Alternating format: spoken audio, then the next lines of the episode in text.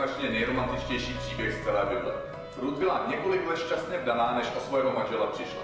Přesto se nakonec znovu zamilovala, zasnoubila a provdala. Bůh má pro nás totiž vždy něco dobrého. Wow, what if God is one of us? Dobrý večer, vítejte v kostele na lodi. Doufám, že si to užíváte, tenhle krásný, nevím, co to je, jarní, letní, podzimní, chladní, skoro zimní večer. V každém případě, pokud jsi tady dneska poprvé, tak tě tady opravdu vítám, přeju ti, aby si to užil. Doufám, že zvládáš všechny tyhle naše nadšení a všechny nadšený projevy z toho, jak si to všichni ze srdce užíváme. My začínáme, začínáme novou sérii, je to série Root, jmenuje se Root, možná si říkáte Root, to si pamatuju, když jsem byl v pubertě, tak to byla metalová kapela Root. Tak eh, to úplně přesně není ono. Eh, Root je kniha z Bible, ze starého zákona, kdy, eh, kdy žena jménem Noemi měla svého manžela, odešla do jiné země a za chvilku vám povím zbytek toho příběhu. Ale v každém případě kniha Ruth začíná příběhem o lásce. Máte někdo rádi příběhy o lásce? Jo, holky trošku, že jo, kluci někdy. Výborně. Většina lidí má nakonec ráda příběhy o lásce. Aspoň o té svojí lásce. Třeba ten jeden příběh by byl krásný, kdyby byl dokonalý. Jednoho dne Noemi, ta úvodní postava v knize Ruth, uviděla muže Elimelecha. Krásného chlapa. E, řekl jsem krásného, takže ne jako já. Ale vidíte to i když Bůh dopustí, i motika spustí a funguje to. Když se člověk Kdybyste se podívali jednou za rok, no jednou za rok to ani není pravda, kazatel by neměl v kostele lhát, že? Uh, jednou za čas moje manželka zveřejňuje naší fotku ze svatby. Přesně tak.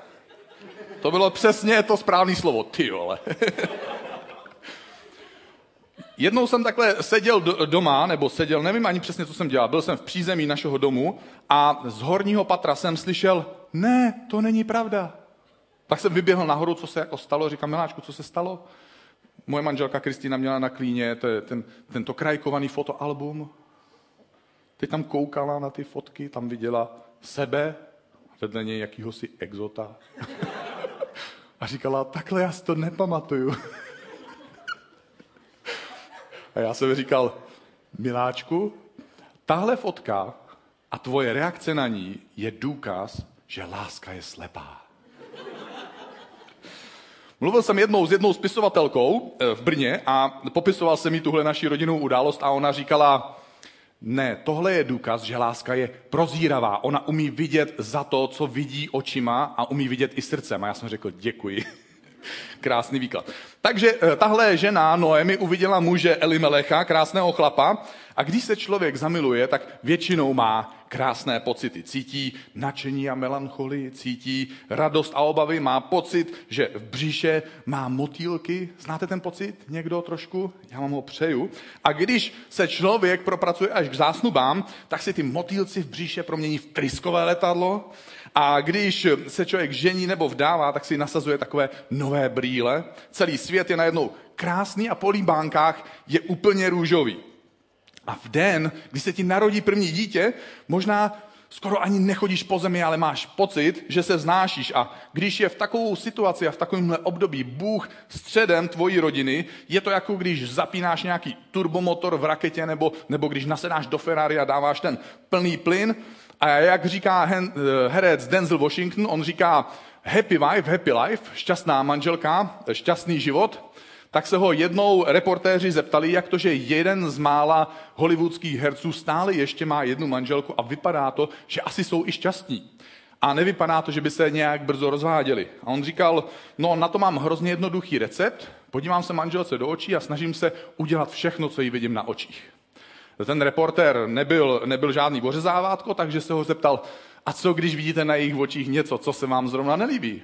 A Denzel Washington není taky žádné ořezávátko a odpověděl mu, v takovém případě zatnu zuby a snažím se udělat všechno, co jí na očích vidím. Všechná ženská srdce teďka tiše uvnitř zatleskala. Kéžby. Přeju vám, abyste potkali svého Denzla Washingtona. Kniha Ruth začíná neuvěřitelně krásným příběhem o lásce. Ale to platí pouze pro první dvě věty. Mnozí z nás jsme začali nějaký vztah, nebo začnete nějaký vztah, nebo už jste začali, a je to překrásná věc. Každému to přeju. Ale někdy se stává, že některý vztah nakonec selže. Někdy se to stává. Lidé se rozejdou, nebo se rozvedou, nebo jeden druhému nevěrný. A kniha Ruth začíná tragickým příběhem. Elimelech je tvrdohlavý šlechtic. A jména v hebrejštině, to je hebrejský příběh, Elimelech je hebrejec, neboli žid dneska, jména v hebrejštině mají svůj význam. Například moje jméno Daniel má také svůj význam, je to také hebrejského původu a znamená Bůh je soudce. Elimelech znamená, že Bůh je králem.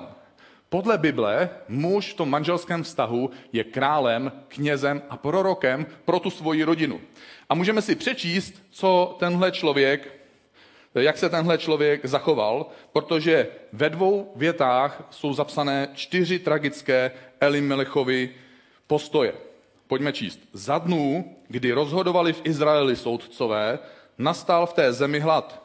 Jeden muž z judského Betléma proto odešel, aby se svou manželkou a dvěma syny nějaký čas bydlel v Moábském kraji. Ten muž se jmenoval Elimelech a jeho žena Noemi a jeho dva synové Machlon a Kilion. Byli to Efraimci z judského Betléma. Přišli do Moábského kraje, kraje a bydleli tam. Když si přečteme tyhle věty pečlivě a měli byste čas se nad nima zamyslet, což samozřejmě, když já vám to takhle čtu, tak člověk nemá úplně čas se nad tím zamyslet, ale já jsem měl ten čas, takže jsem se zamyslel, tak najdeme čtyři velké chyby, které se Elimelechovi podařily udělat. Někdy se totiž stává, že trpí celá rodina jenom proto, že manžel udělal sérii vážných chyb. Ta první Elimelechova chyba byla, že se rozhodl příliš rychle a neptal se Boha, co má udělat. Co se tady vlastně stalo? Elimelech a Noemi žili v té době soudců, jak se píše, a to byla nesnadná doba. Věřící, kteří žili v Izraeli a věřili v Boha, v Boha stvořitele nebe a země, eh, oni věřili v Boha, ale současně tvrdili, Bože, my tě nepotřebujeme. Bože, my víme, co máme dělat, my si můžeme vládnout sami a my nechceme, aby si zasahoval do našeho života, my nechceme, aby si ovlivňoval náš život a my nechceme se řídit tím, co nám navrhuješ nebo co nám dokonce přikazuješ. My sami víme, co je pro nás nejlepší a každý z nich si žije podle toho, co on sám považuje za nejlepší pro sebe. Když tohle dělali dřív věřící, což byli židé ve starém zákoně, Bůh se z nebe na ně díval jako na svoje děti a když viděl, jak to dělají a jakým způsobem ho neposlouchají, jak dělají všechno, co je napadne, tak začal na svůj lid posílat něco, čemu říkáme prokletí. A v té době začal v Izraeli hladomor. Někdy máte hlad, víte, co to je, ale hladomor je něco víc.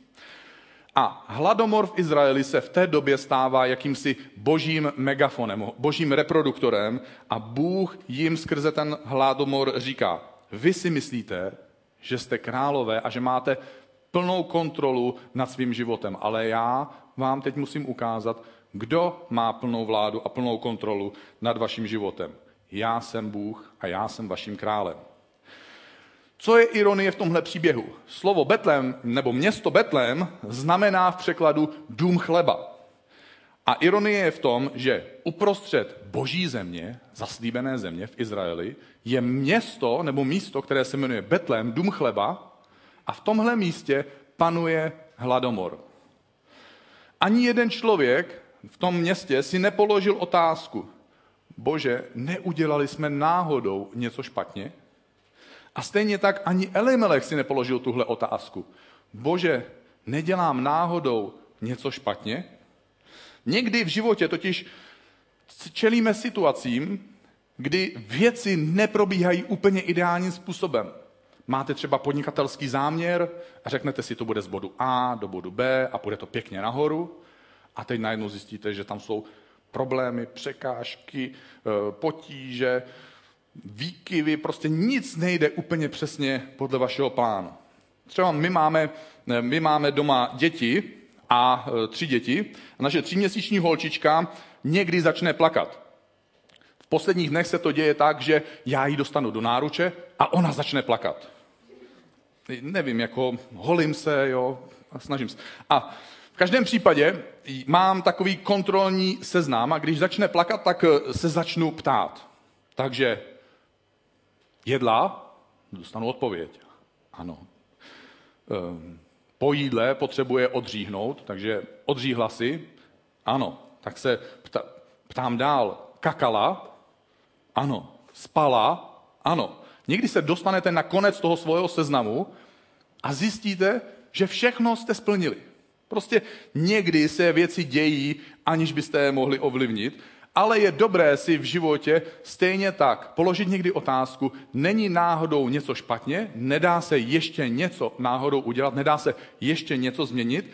A podobně si měl tuhle otázku položit Elimelech. Ale on stejně jako ostatní v Betlémě, když přišel hladomor, tak se nezastavil a nepoložil si tu otázku. Bože, nedělám něco špatně? Tady byl manžel, který z toho trůnu ve svém životě sesadil Boha a posadil tam sebe. Jeho omyl číslo dva byl, že udělal rozhodnutí založené pouze na ekonomických faktech. V Betlémě, v tom domě chleba, už nebylo žádné jídlo a pouze o 80 kilometrů vedle bylo město Moab. Moab je moderní město v té době plné zábavy, plné dostatku, všechny hypermarkety mají prostě plné regály, všechny McDonaldy mají dostatek hamburgerů, všechny větnamské obchody mají dostatek prostě všeho zboží a kamkoliv přijde, tak si můžete koupit cokoliv chcete. Takže on dostává takový rozumný nápad. Prostě pojďme a přestěhujeme se o 80 kilometrů vedle. Schválně ta, tady to místo je schválně v černé látce. Za chvíli uvidíme proč. Pojďme se přestěhovat, protože jsem dobrý otec, jsem dobrý manžel a přeju si, aby moje rodina měla dost jídla. A 80 kilometrů vedle je dostatek jídla. Někdy se nemůžeš řídit pouze ekonomickými fakty. Když jsme byli s Kristýnou manželé, tak jsme na začátku manželství přemýšleli o tom, jestli už si pořídíme první dítě nebo ne. A naše úvaha byla taková, až budeme mít vlastní byt, až budeme mít dostatečné a stabilní příjmy, tak si pořídíme první dítě, protože by to bylo nerozumné přivádět dítě, když nejsme na to připraveni a když jsme pro něj nepřipravili maximum, když jsme pro něj nepřipravili to nejlepší.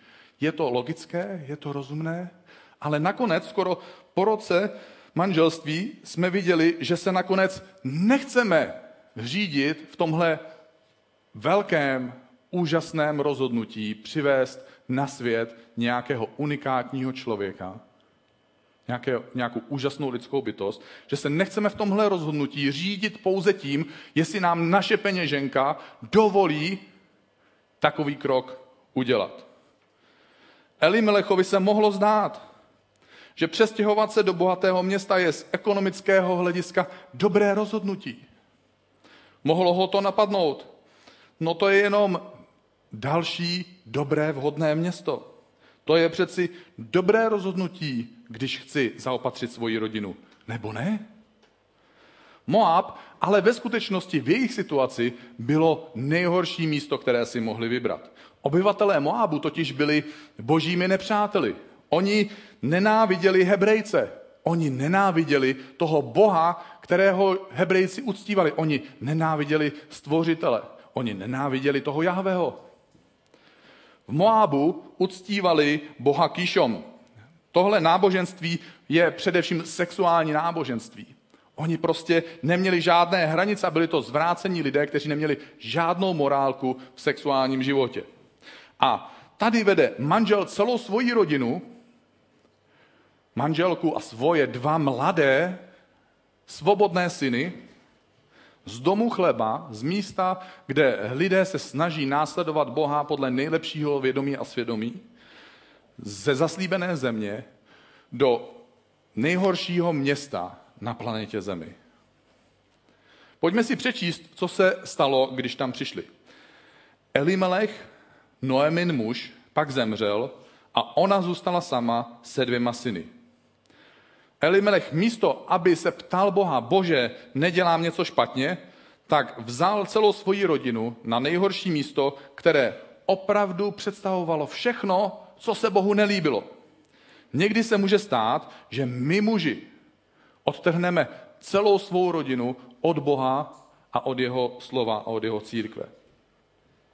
Jeden muž v, nedávné době bydlel ve městě se svojí, v jiném městě se svojí manželkou a se svými třemi dětmi. Ty děti byly ve věku teenagerů a v tom městě byla krásná církev, která měla úžasný program pro mladé lidi. On i jeho manželka, i jeho tři děti byli nadšený následovníci Ježíše Krista. V církvi měli přátele a užívali si život a jejich manželství i jejich vztahy s dětma krásně fungovaly. Jednoho dne tenhle otec dostal nabídku práce, lépe placené práce v jiném městě. A tak, protože byl frustrovaný a měl pocit, že by mohl zaopatřit svoji rodinu ještě trochu víc a měl pocit, že by mohl udělat ještě trochu víc, že by mohli mít ještě trochu víc peněz, tak šel za svou manželkou a ptal se jí, jestli se chce přestěhovat. A ona on pověděla, ne miláčku, já se nechci přestěhovat, raději bych zůstala tady v tomhle městě. Máme tady církev, máme tady přátele, kteří nás pozbuzují v následování Ježíše Krista. A naše děti tady mají prostředí a církev, kde můžou následovat Ježíše Krista. Nakonec ale přeci jenom přestěhoval tenhle muž celou svoji rodinu do jiného města a neuběhly ani dva roky a tahle rodina stála na pokraji rozpadu. Manželka řekla tomu manželovi, že ho opouští a že se s ním chce rozvést. Jeho tři děti nebyly následovníci Ježíše Krista. Jeho nejstarší syn bral drogy, jeho prostřední syn se e, stal zlodějem a nejmladší dcera se vyspala s každým, koho potkala. A tak místo, aby zůstal ve městě, kde měl dobrou církev, kde tak se přestěhoval do jiného města jako Elimelech. Někdy k nám Bůh mluví a říká, přestěhuj se. Zbal si věci a přestěhuj se ve víře, že mám pro tebe něco nového. Ale někdy k nám Bůh mluví a říká, zůstaň tam, kde jsi. A Elimelech si nepoložil důležitou otázku. Bože, mám zůstat nebo jít? Jeho omyl číslo tři byl, že podcenil duchovní cenu. Každý věřící rodič si přeje, aby jeho děti si jednou našli věřícího partnera. Já si tohle přeju pro svoje tři dcery. Chlapi, chodím na střelecký kurz. Mladí lidé by se do sebe měli zamilovat, chodit spolu do církve, číst spolu Bibli, modlit se spolu a být věrnými následovníky Ježíše Krista. Tohle je sen každého věřícího otce. Ale v moábské zemi překvapivě jsou pouze moábské ženy, které nenáviděli toho Boha Jahve. A Bůh Izraelcům opakovaně říkal, nesmíchávejte se s jinými národy, neuzavírajte sňatky s nevěřícími. A pojďme si přečíst, co zákonitě Elimelechovi synové udělali.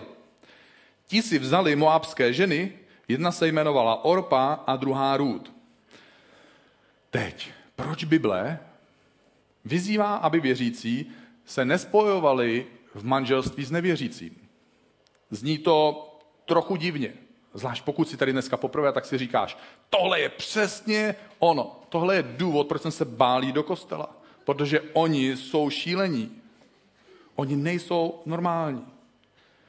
Protože to, co tady vlastně říkám, zní jako, že ti věřící jsou ti dobří lidé a ti nevěřící jsou ti špatní lidé. Zní vám to tak? Ale můžeme se na to podívat ještě jiným způsobem, naštěstí. Jsou, zkuste si představit dva různé počítačové systémy. Jeden je Microsoft. Je to jako náboženství.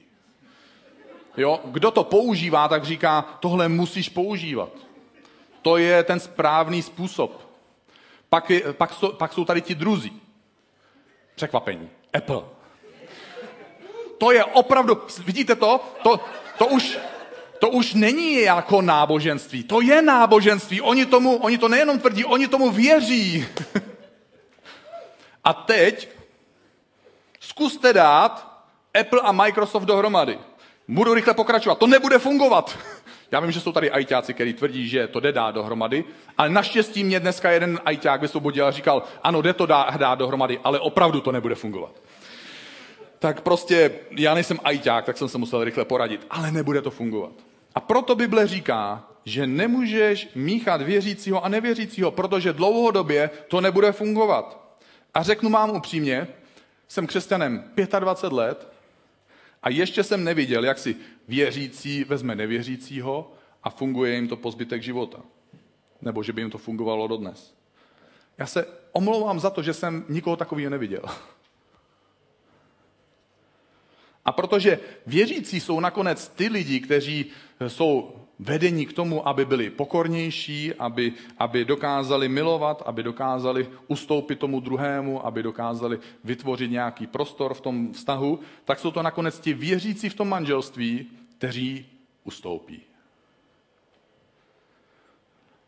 A jestli ten věřící v tomhle spojeném vztahu zvládne ještě nějakým způsobem věřit jak si v Boha, eh, možná zvládne nějak číst Bibli, možná se mu podaří nějakou dobu nebo celý život nějak ještě chodit do církve, už je pro něj velmi těžké dosáhnout toho, aby jeho děti chodili do církve a následovali Ježíše Krista takovým způsobem, jako kdysi on a jeho vnoučata jsou úplně nevěřící.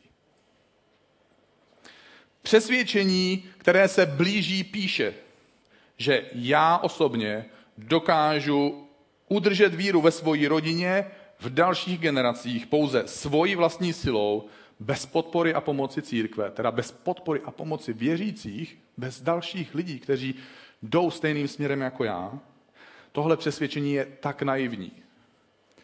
Protože ani účast v církvi ti nedá stoprocentní záruku, že se ti to podaří. Že si udržíš svoji víru po zbytek svého života, že tvoje děti budou následovat Ježíše Krista po zbytek svého života a že tvoje vnoučata budou následovníkama Ježíše Krista.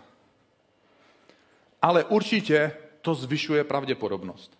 A my si tak často milně myslíme, že svoji rodinu dokážeme k Bohu přivést sami a že dokážeme nakonec svoji rodinu i udržet u Boha sami, proto, když už se člověk stane následovníkem Krista, ten náš nepřítel ďábel, když přijde o tuhle první obranou linii, tak hledá tu druhou obranou linii a říká si, ať ten člověk, když už teda uvěřil, jo, co mám dělat, což samo o sobě je zázrak, sami víte, jak, jak málo pravděpodobné je, že člověk v České republice uvěří v Boha, protože když půjdete na ulici, zeptáte se, tak oni vám řeknou,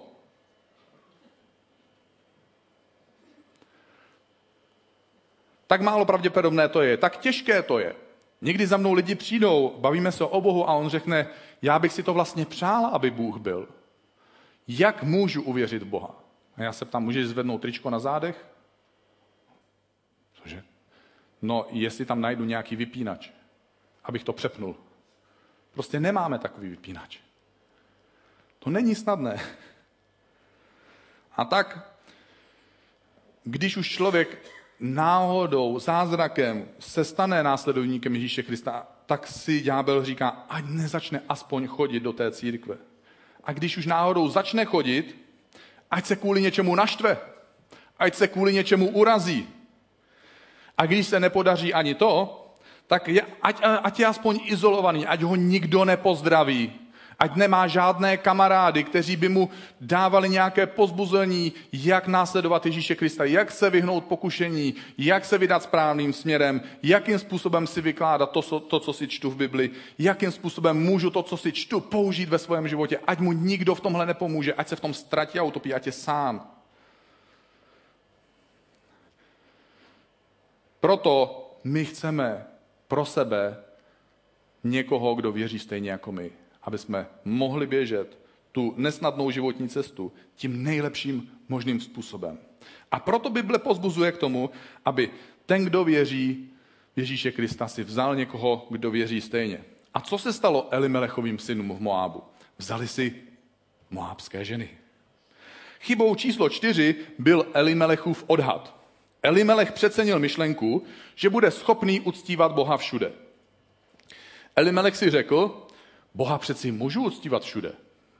Bůh je totiž všudy přítomný. Bůh je se mnou kamkoliv půjdu. Bůh je mezinárodní. Ale je tu jeden malý problém.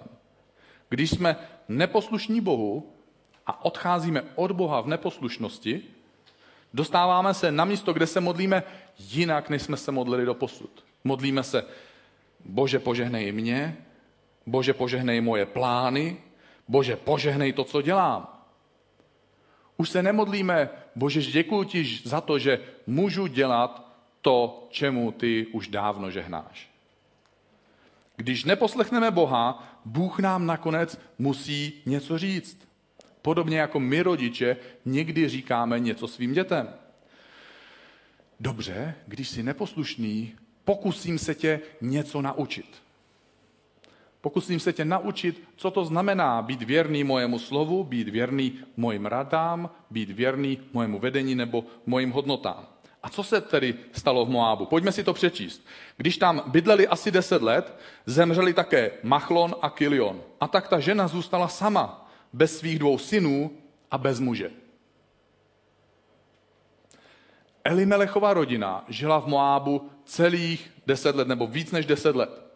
Jeho synové během těch deseti let nepočali dítě. Jakoby Bůh říkal, tohle vám neschválím. Nemůžu požehnat to, co si ty myslíš, že bych měl požehnat. Kniha Růd začíná čtyřmi omily. A za cenu jídla pro svoji rodinu Elimelech nakonec přichází o všechno. Bible popisuje dvě cesty hříchu. Někdy, když selžu, tak eh, můj hřích nebo moje selhání, moje chyba přináší nějaké následky, ale těmi následky nakonec trpím jenom já osobně. Někdy má ale naše selhání nebo náš hřích dopad na celou naší rodinu. A Elimelechův hřích měl dopad na celou jeho rodinu. A co vidíme? Vidíme tři vdovy. A tyhle tři vdovy si pokládají otázku. Proč, Bože? Co jsme udělali špatně? Znáte tuhle otázku?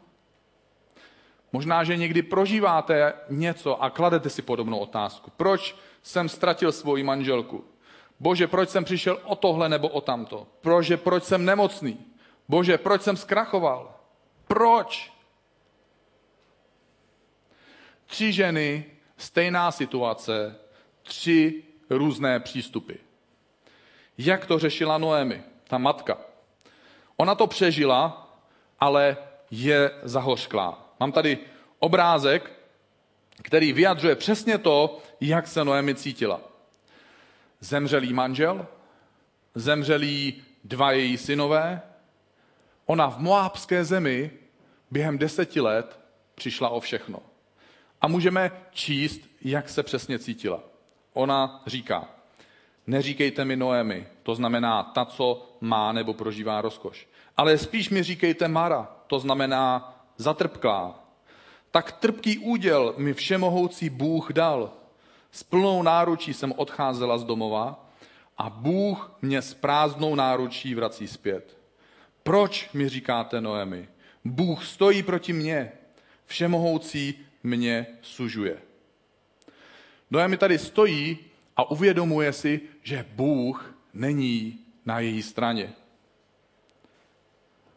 Noemi reprezentuje všechny křesťany, kteří čelí těžkostem. Zažívají těžké období ve svém životě, ale i přesto se dokážou ještě nakonec držet Boha. Ale také cítí hořkost. Někdy jsme zahořklí, jsme zklamaní, obvinujeme Boha, že to on, kdo může za to naše neštěstí. V knize proroka Izajáše 45 se píše, v skutku ty jsi Bůh, který se skrývá, jsi Bůh Izraele, můj zachránce. Ty jsi spasitel. Tohle je verš pro Noemi. Tohle je verš pro křesťana, který prožívá těžké období. Bůh se jakoby skrývá, ale nestratil kontrolu. Nestratil nadvládu. Jedna starší žena v důchodu přišla o svého manžela, stářím zemřel a ona pochopitelně s ním strávila celý život, takže truchlila, bylo jí to líto, cítila hořkost, plakala téměř každý večer, když se dívala na fotky které, ze života, který s ním strávila. To trvalo skoro půl roku, šest měsíců. Jednou jí navštívila její přítelkyně z církve a řekla jí, moje milá, už je to šest měsíců, co tvůj manžel umřel. Nepřišel už náhodou čas, aby si otočila list a začala nový život? Tahle žena to pochopila, vzala telefon, zavolala firmu, nechala vybalovat celý byt, vzala manželovi věci, vyházela je ven, vzala manželovi fotky, skovala je do krabice, šla do města, koupila si nové šaty, šla ke kadeřníkovi, udělala si nový účes, v neděli přišla do církve s úsměvem na tváři, spousta lidí ani nemohlo poznat. Za několik měsíců si našla nového přítele a začala nový život, začala nová kapitola v jejím životě. Ona udělala tlustou čáru za tou bolestí a za tou hořkostí, která byla součástí jejího života. A každého z nás to jednou dřív nebo později potká, ale každý z nás bude muset najít odpověď na tu situaci tam, kde zrovna bude stát. A tahle žena ji našla. Po Noemi, o které jsem mluvil před chvílí, tady máme druhou ženu, jmenuje se Orpa. Orpa je moábská žena. Ona si vzala jednoho z těch Noeminých synů. Ona uvěřila v Boha díky svému manželovi. Ale když přišly těžkosti, tak řekla, vrátím se ke svému starému životu, vrátím se ke svým starým způsobům a ke starým bohům. Mám dojem, že tenhle Jahve, tenhle jakýsi stvořitel, ten, jak mu říkají, zaopatřitel, není pro mě dost dobrý. Já jsem přijala kdysi tohodle Boha do svého života, ale teď, když je život těžký, tak to vypadá, že tenhle Bůh pro mě není dost dobrý a nemá žádnou sílu mi pomoct. A tak ve verši 14 se píše, Orpa nakonec svou tchýni políbila, svou tchýni Noemi, a odešla zpátky do, své země. Orpa reprezentuje všechny lidi, kteří přijali Ježíše Krista a když přišly těžkosti, opustili víru, odešli z církve a vrátili se ke svému původnímu životu, ke svému starému životu. Jak to nakonec bylo z Růd, s manželkou toho druhého Noemina syna. Růd znamená věrná přítelkyně. Typická obyvatelka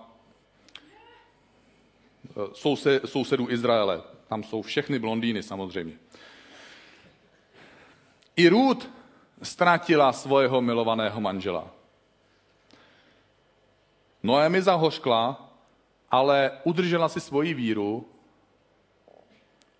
Orpa víru opustila ale Ruth měla jiný přístup. A dneska se bavíme o tom, jaký přístup si zvolíme ty a já ve svém životě. Když Ruth přišla o svého manžela, nebyla naštvaná ani zahořklá. Víte, že jsem nedávno mluvil o Georgi Millerovi, o křesťanovi, který v 19. století poskytl vzdělání a přístřeší několika tisícům sirotků. A George Miller jednou odvedl svou nemocnou manželku k lékaři a tam se dozvěděl, že ona brzo umře. Krátce na to při pohřbu řek, měl káz, krátké kázání, kdy zmínil tři body. Řekl, Bůh byl dobrý a udělal dobře, když mi dal mou manželku. Pak řekl, Bůh byl dobrý a udělal dobře, když mi dovolil mít tak dlouho. Ale to třetí, co řekl, je hodně důležité, protože podobný postoj jako on měla Růd, když řekl, Bůh byl dobrý a udělal dobře, když mi ji vzal. Co tím George Miller vyjádřil, je přesvědčení, že všechno, co mám, je dar od Boha. A vše mi bylo dočasně svěřeno a budu to jednou vracet do božích rukou. Já nevlastním svůj dům, nevlastním svoje děti, nevlastním svoji manželku, ani svoje peníze a nevlastním ani svůj vlastní život. Je nám to všechno svěřeno Bohem a jednoho dne nám Bůh řekne, je čas, abys mi vrátil vše, co jsem ti půjčil. A my jsme někdy, my lidi jsme někdy tak hrozně překvapení, když nám Bůh říká, tohle patří mně. Mohl bys mi to vrátit teď?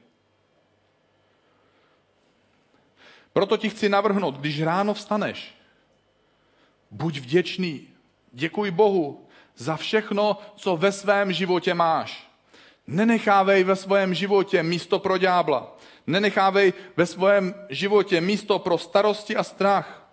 Buď vděčným křesťanem, který říká, bože, děkuji ti moc za tohle a tohle, děkuji ti za tvoje požehnání v mém životě. A tím se dostávám k tomu nejdůležitějšímu, k nejslavnějším větám z knihy Růd. Kdy Růd mluví se svojí tchýní Noemi poté, co se jim stala tahle tragická událost. A Růd říká svoji tchýni, kam půjdeš, tam půjdu. Kde zůstaneš, tam zůstanu. Tvůj lid bude mým lidem a tvůj Bůh bude mým Bohem. Kde zemřeš, tam zemřu i já, tam klesnu do hrobu. Říká, až přijdou problémy, nebudu utíkat od Boha, já budu utíkat k Bohu. A tak chci zakončit tenhle dnešní večer něčím, co by se na, dalo nazvat duchem růd. Můžeme říkat, Mojžíš byl úžasný muž víry. Můžeme říkat, Abraham byl úžasný muž víry. Ale určitě můžeme říct, že Ruth byla úžasnou ženou víry, protože měla neuvěřitelně pevný základ a neuvěřitelně pevný postoj. Ona se vrací se svojí tchýní do Betléma, vrací se do místa, kde žijí ti Hebrejci, které Moábští nenávidí. A ona věří, že ten Bůh její tchýně, že Noemin Bůh je také její Bůh. Růd věřila Bohu, když měla minimálně tři důvody, proč neudělat to, co udělala. Věděla totiž, že moábské ženy jsou, nejsou v Izraeli vítané, ale ona si řekla, na tom nezáleží. Dala jsem tomuhle Bohu svůj život a půjdu za tímto Bohem, kamkoliv mě povede. Druhý důvod byl, že ovdovělá moabská žena nemohla najít v Izraeli manžela, pokud neměla děti. Pokud se totiž náhodou nějakému muži stalo, že neměl žádného dědice, tak se chtěl na kon, ke konci svého života oženit s ženou, která už děti měla, aby toho dědice získal. Růd neměla žádné děti. A logicky neměla žádnou šanci, aby si ji nějaký Izraelec mohl chtít vzít. Ale ona řekla, na tom nezáleží. Nebudu se řídit jen tím, co vím, nebudu se řídit jen tím, co vidím, nebudu se řídit jen tím, čemu rozumím. Půjdu v dobré víře. Že to pro mě neplatí, když udělám to, co si myslím, že Bůh ode mě žádá. A měla ještě třetí důvod nejít do Izraele. Ovdovělé cizinky měli v Izraeli nejméně jídla. Hebrejci měli s cizími lidmi nejmenší slitování. Oni se přednostně postarali o svoje vlastní chudé. A ona udělala pravý opak toho, co udělal Elimelech. Ona se zeptala, co je špatně, a pak poslechla Boha navzdory jejím ekonomickým očekáváním.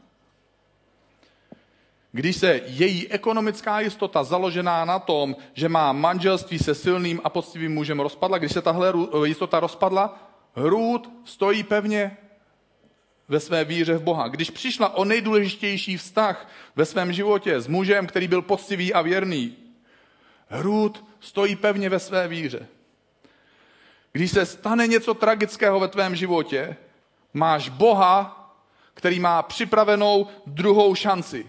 Má pro tebe nový začátek. Ruth tady stojí s postojem, Bůh začne psát novou kapitolu v mém životě. A tak chci skončit dneska večer větou doktora Roberta Schulera. Bůh bude mít poslední slovo a to slovo bude dobré. Tahle první kapitola z knihy Růd je důležitá. Bůh zná tvoji situaci. A boží ruka je nad našimi životy. Boží ruka je nad tvým životem. A Růd by ti dnes večer řekla, nevzdávej se. Boží ruka, boží přízeň, boží požehnání a boží nová kapitola začíná ve tvém životě. Každý z nás je v jiné situaci. Někdo je svobodný, je si single, možná, že někdo s někým chodí, možná si ženatý nebo si vdaná. Možná si říkáš, doufal jsem, že manželství bude procházka růžovým sadem. Možná si ztratil svého životního partnera. Kniha Růd začíná nadějí. Naději pro ty, kdo věří a důvěřují Bohu. Protože pro ty je všechno možné. Nakonec takoví lidé dokáží všechno překonat. A Bůh bude mít ve tvém životě poslední slovo. A to slovo bude dobré.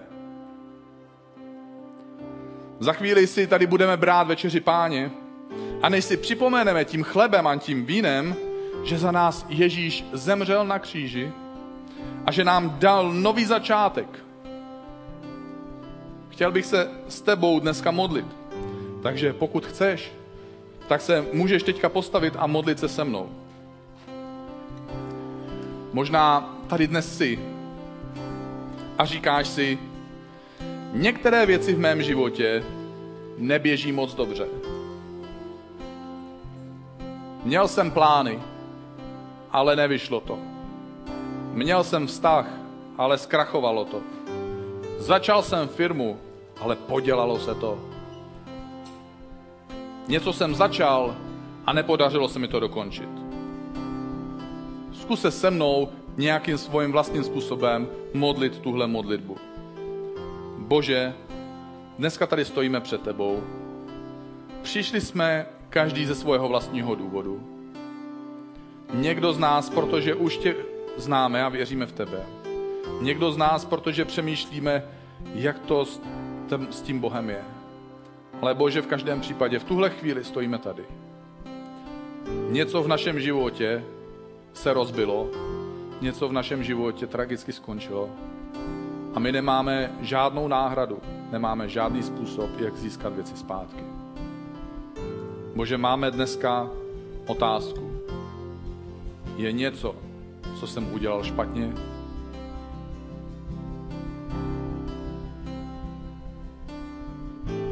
Možná tady dneska seš a říkáš si, jsem v situaci a musím se rozhodnout, musím jít doleva nebo doprava, mám variantu A nebo B. Možná, že tvoje situace je dokonce komplikovanější a říkáš si, já mám tolik možností, jak se rozhodnout a nevím, jak se mám rozhodnout. Nebo možná už si se rozhodl a ještě si se nezeptal Boha. Možná, že tvoje rozhodnutí je logické, možná, že je správné a je to dobré přemýšlet logicky, ale možná, že se potřebuješ zeptat Boha, možná, že si potřebuješ nechat od Boha poradit. Bože, stojím tady dneska. Jsem v situaci, kdy nevím, jakou cestou se vydat. Bože, mám představu, co je logické a co je správné. Ale prosím tě, aby si mluvil do mojeho života. Prosím tě, aby si ke mně nějakým způsobem promluvil, aby si mě nějakým způsobem dal najevo, co bude nejlepší pro můj život. Bože, mluv ke mně skrze kázání, mluv ke mně skrze svoji Bibli, mluv ke mně skrze moje přátele, mluv ke mně skrze jemné náznaky v mém životě. Bože, zvol si jakýkoliv způsob, jsem otevřený pro tebe, aby si mluvil a ovlivňoval můj život. Já ti otvírám svoje srdce a chci se vydat tvojí cestou. A možná tady dneska si a říkáš si, já vím, že jsem něco pokazil. Vím, že jsem něco rozbil, že jsem něco podělal, vím, že jsem zřešil, že jsem někomu ublížil. Možná si ublížil sám sobě.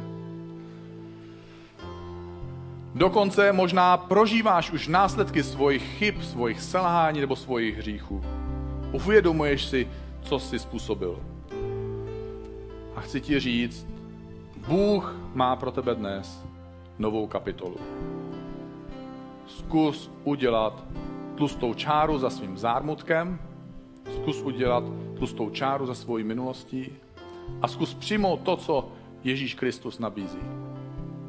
Zkus přijmout odpuštění a zkus přijmout novou cestu a novou příležitost. Bože, jsme tady dneska a děkujeme ti za dar Ježíše Krista. Děkujeme ti za to, že jsi ho poslal sem na zem, aby zemřel za naše viny, za naše hříchy. A přijímám tuhle oběť, abych já nemusel platit a splácet něco, na co by můj účet nikdy nestačil. A děkuji ti, že skrze Ježíše Krista mám dneska nový začátek. Že ten nový začátek můžu mít s tebou. Bože, děkuji ti, že mě přijímáš jako svoje dítě. Děkuji ti, že tě můžu chytit za ruku a nechat se tebou znovu vést ve svém životě. Děkuji ti, Bože, že ty budeš mít poslední slovo v mém životě a že tvoje slovo bude dobré. Amen. Pojďme si vzít teďka tuhle večeři páně a pojďme dát Bohu svoje srdce.